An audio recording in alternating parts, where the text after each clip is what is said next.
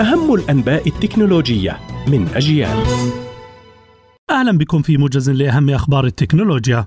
مايكروسوفت تنوي توسيع طرح حاسبها Surface Pro 8 الجديد والذي يعتبر من أفضل الحواسيب المحمولة المطروحة حاليا نظرا لأدائه الممتاز وتصميمه الذي يجعل منه حاسبا محمولا ولوحيا في نفس الوقت كما يمكن الكتابه والرسم على شاشته بواسطة قلم ذكي.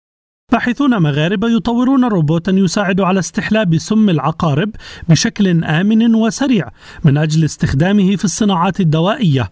يعمل الجهاز على تثبيت ذيل العقرب وإرسال شحنة كهربائية تحفز إنتاج قطرات السم وتجميعها لاحقا عبر شبكة ناقلات آلية ثم تخزينها. العديد من المستخدمين يشتكون من مشكلة في الهواتف العديد من المستخدمين يشتكون من مشكلة في هواتف آيفون 13 الجديدة، حيث ظهرت شاشات هواتفهم بلون وردي بصورة عشوائية عند استخدامه، ما يجعل من المستحيل استخدام الهاتف دون إعادة تشغيله.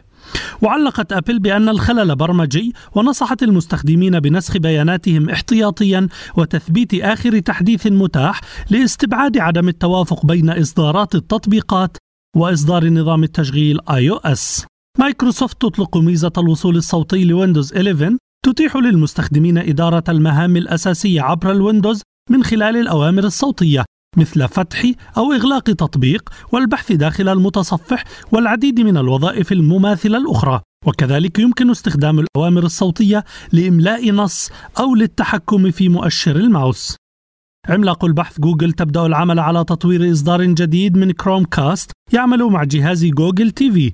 ويعالج مشكلة التخزين الشائع في الإصدارات السابقة على أن يتم إطلاق الجهاز الجديد لاحقا هذا العام. إلى اللقاء.